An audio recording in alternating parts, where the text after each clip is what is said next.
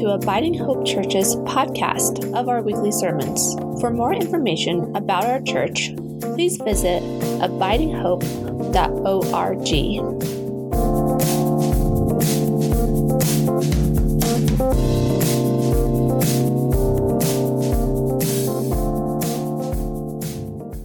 The Holy Gospel according to St. Luke, the 16th chapter. Then Jesus said to the disciples, There was a rich man who had a manager, and charges were brought to him that this man was squandering his property. So he summoned him and said to him, What is this that I hear about you?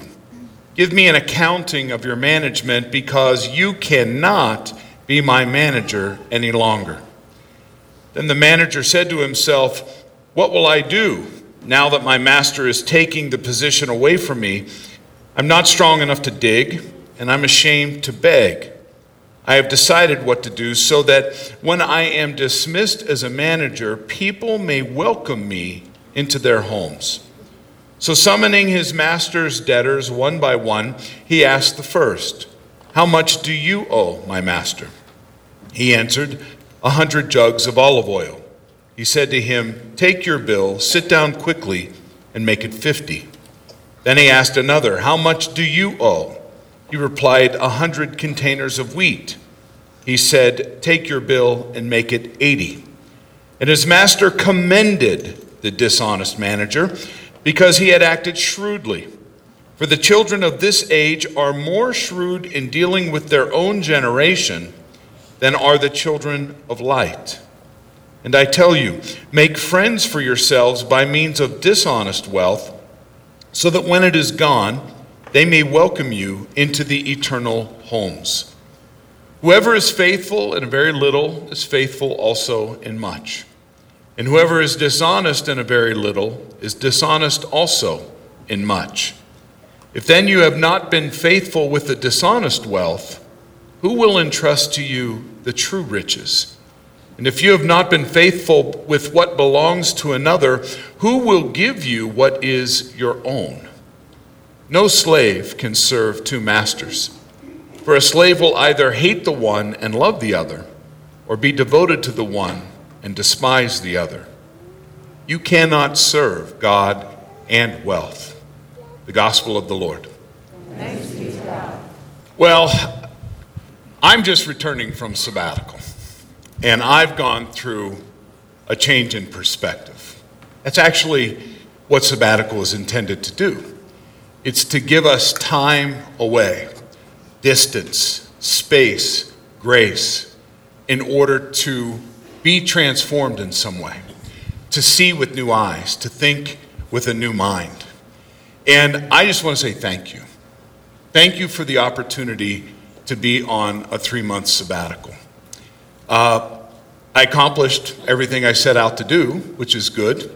I uh, wrote a book, yay. Sent the manuscript yesterday to the publisher. Fortress Press is considering publishing my book. They haven't said they will yet, but they have it, so we'll see.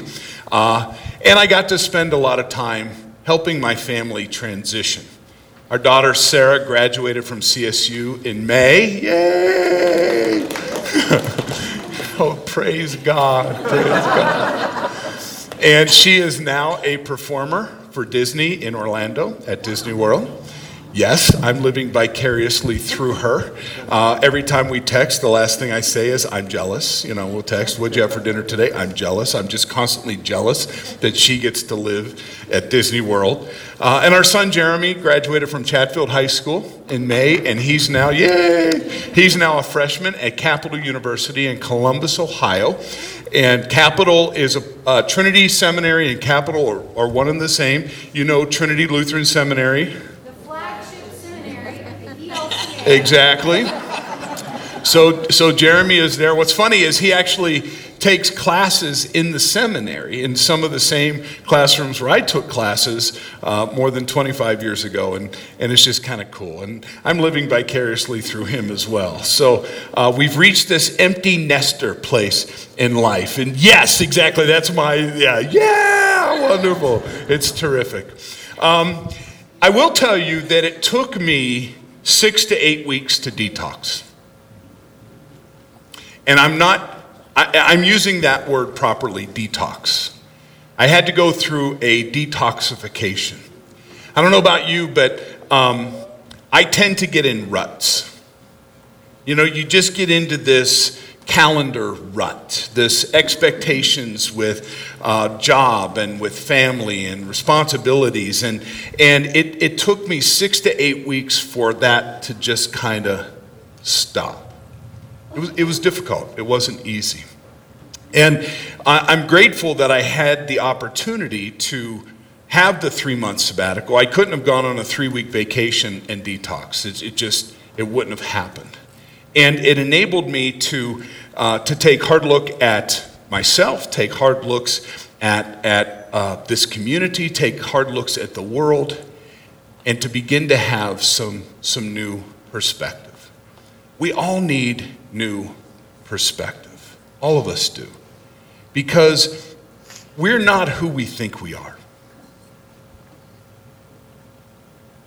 I'm not who I thought I was. I'm not who I truly think I am today. There's a lot of things in this world that we think define us, that we think make us who we are. And in our context, in this community, we put a lot of emphasis on wealth. We think we own ourselves. We think that we produced all that we have. We think we are the makers of our own success. We believe that, right? We actually believe that.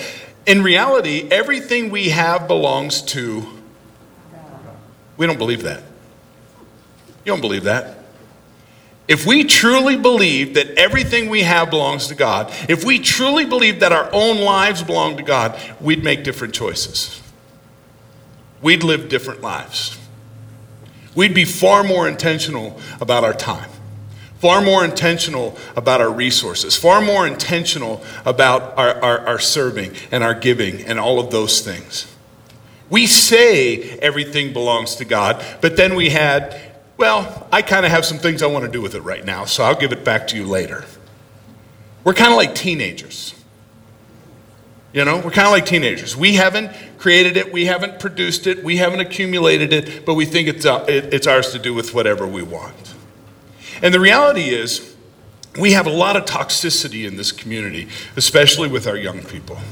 I mean, thank God for Second Wind. Thank God for, you know, the founder of Second Wind is sitting right here. Founder of Second Wind Fund. Second Wind Fund saves the lives of teenagers, and Marjorie Laird is the founder. We, she can give you the data, but we have a problem in this community with our young people. And what's happening is it's getting worse. More and more kids are suicidal. And I think a major part of that problem is because we're afraid for our kids to be in pain. So we protect them from everything. We give them whatever they want.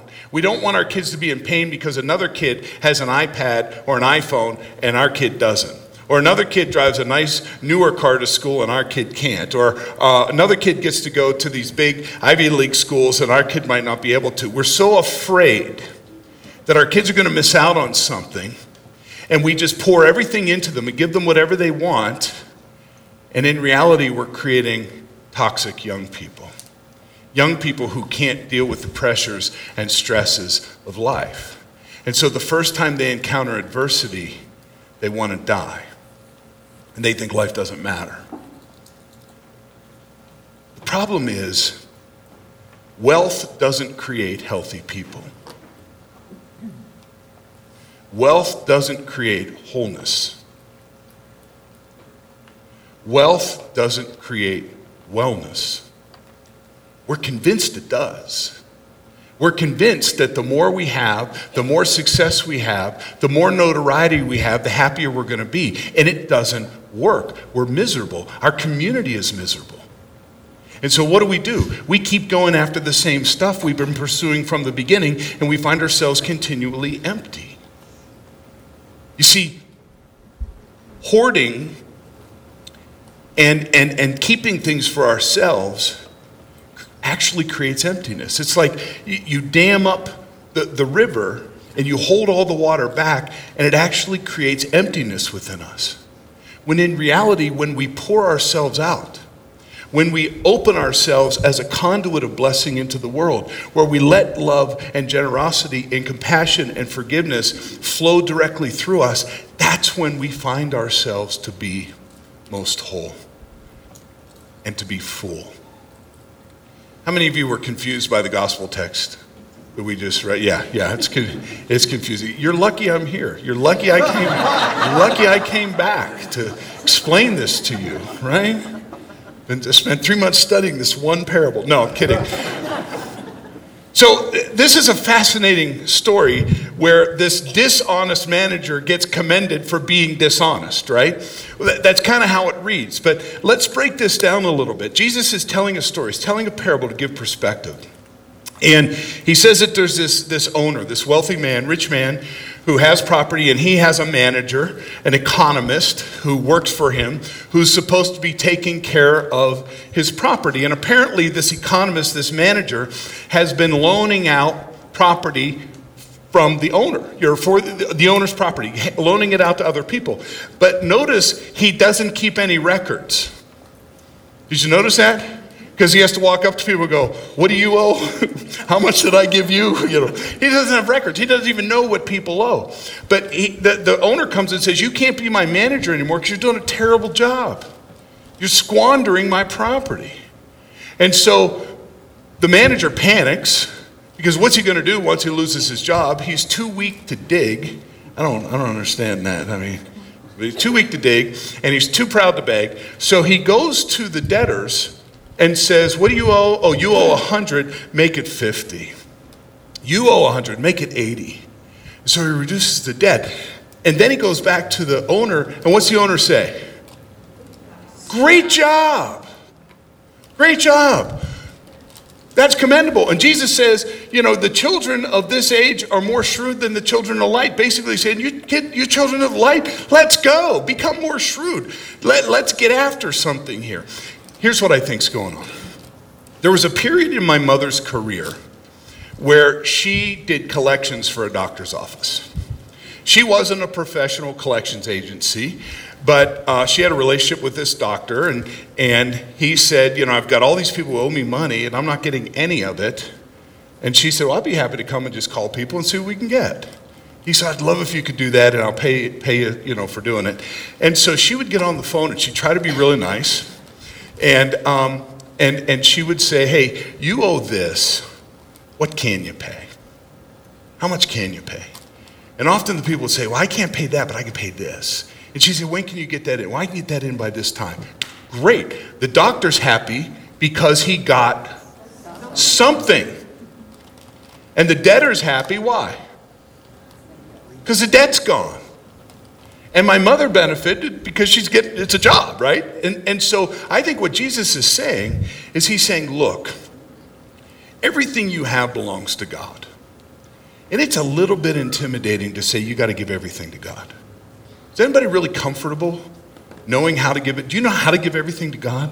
I don't know how to give everything to God. That's a little scary. And so I think what Jesus is saying is look, recognize that all you have is God's and all you are belongs to God do something that benefits God, do something that benefits humanity, and in doing that, you're doing something that will benefit you. Right? I think sometimes we're intimidated because we think we have to be Mother Teresa. We have to be Martin Luther King Jr. We have to be Gandhi. We have to, we have to, you know, do all these things in order to be a Christian. And then we end up doing nothing because we're frozen in intimidation. And Jesus is saying, no, do something that recognizes that all that you have belongs to God. Do something that generates goodness and love and mercy and compassion and forgiveness and generosity in the world. And guess what? You'll benefit too. Think of a time in your life where you actually felt whole, you felt full, you felt like your life had meaning. This is what you exist for. This is why God created you. I guarantee you, if you can think of that time when you felt full and, and whole and complete, you were serving in some way. You were loving in some way. You were being generous in some way, right? And so, what I think is going on here in this parable is that, is that Jesus is inviting us, first of all, to recognize all that we have belongs to God and to use it in some way that's a blessing to God, blessing to humanity, and also a blessing to us. So, several years ago, we were in Haiti and we took these, um, we took these uh, Haitian college students out for dinner. And uh, we, were end- we ended up talking about the difference between Haitian culture and American culture. And, and they were asking about young people in America. They're very interested in young people in America. And, and so I said, well, in our context, in our community, we actually have a suicide problem with young people. And the, the Haitians, they started talking to each other in Creole, and I didn't know Creole at that time, so I didn't know what they were saying. And they, they're talking back and forth. And finally, uh, one of them looked at me and said, What is suicide? And I said, Suicide is when um, you give up on life and you, you want to die and you actually end your own life.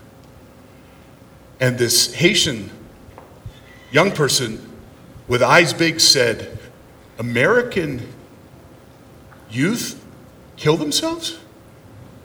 And he said, they have food? Yes, they have food. They have a home? Yes. They have education, schools? Yes. They have jobs? Yes. And they want to die? They want to die? He, he couldn't understand. These Haitians couldn't understand. So I said, What's the suicide rate in Haiti? And this student said, Pastor Doug, Haitians don't kill themselves, they fight to live. They fight to live. What's it take for us to fight to live? It doesn't mean to be more successful. It doesn't mean to accumulate more. It doesn't mean to be wealthier or to have notoriety or to have a YouTube page. To fight to live means that we're willing to open ourselves to be vessels of God's blessing into the world. To fight to live means that we, we change our perspective and we recognize that all that we have and all that we are belongs to God. To fight to live means we orient our lives toward the things that we know generate life, which is relationships, service, generosity. God has called us here into this time and into this place, not simply, simply so that we can figure out how to live, but so that we can show others how to live. When we can live as the children of God we're created to be at home, at work, at school, in our neighborhoods, we're modeling for others what real life truly is. We have a problem. We have a problem in our context here. We have a problem in our world. And we're not going to solve the problem with money and, and with government. We're going to solve the problem by choosing to live as the children of God that God created us to be. Jesus, as I told the kids, didn't want to die. You ever think about that? I mean, very often we think, you know, yeah, he skipped to the cross. No, he didn't. He didn't want to go to the cross. He didn't want to die. That's why he yelled at Peter when Peter, you know, said, hey, let's not do that. He had to yell at Peter because he was fighting his own demons within him that were telling him, don't do this. You could go on and live a long life if you just don't go to Jerusalem. And Jesus went in that garden and he prayed because he had to, he had, he needed a change in perspective. Jesus needed a change in perspective. And he got it by saying, not what I want, but what you want. I think that's what we need to do a lot of the time. We can think a lot about what we want with our money, what we want with our, with our careers, what we want with uh, our possessions, personal success, all of those things. But we need to change it and say, but no, it's not what I want, God, it's what you want. And give me the courage to do what you want. Give me the courage to be more generous with my time. Give me the courage to be more generous with my resources. Give me the courage to be more generous with my love, more generous with my forgiveness.